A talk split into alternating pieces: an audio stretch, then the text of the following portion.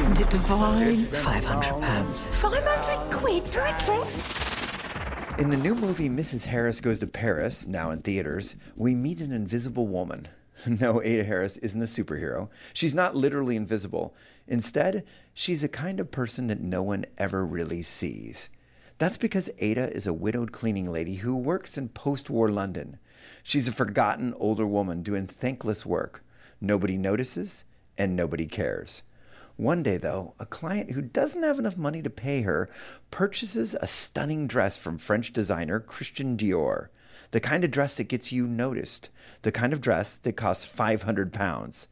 That's a small fortune for someone like Mrs. Harris, but it so captures her imagination that when she unexpectedly comes into a lump of money, Mrs. Harris knows exactly what she's going to do with it.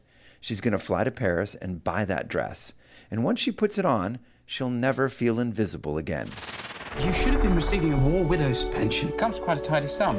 Oh, it's my Eddie. It's a sign from my angel. What are you going to do? I'm gonna buy a dress. A Christian Dior from Paris. This light-hearted PG drama is about as far from any action Marvel movie as you can get. But this small, quiet story nevertheless has a big heart.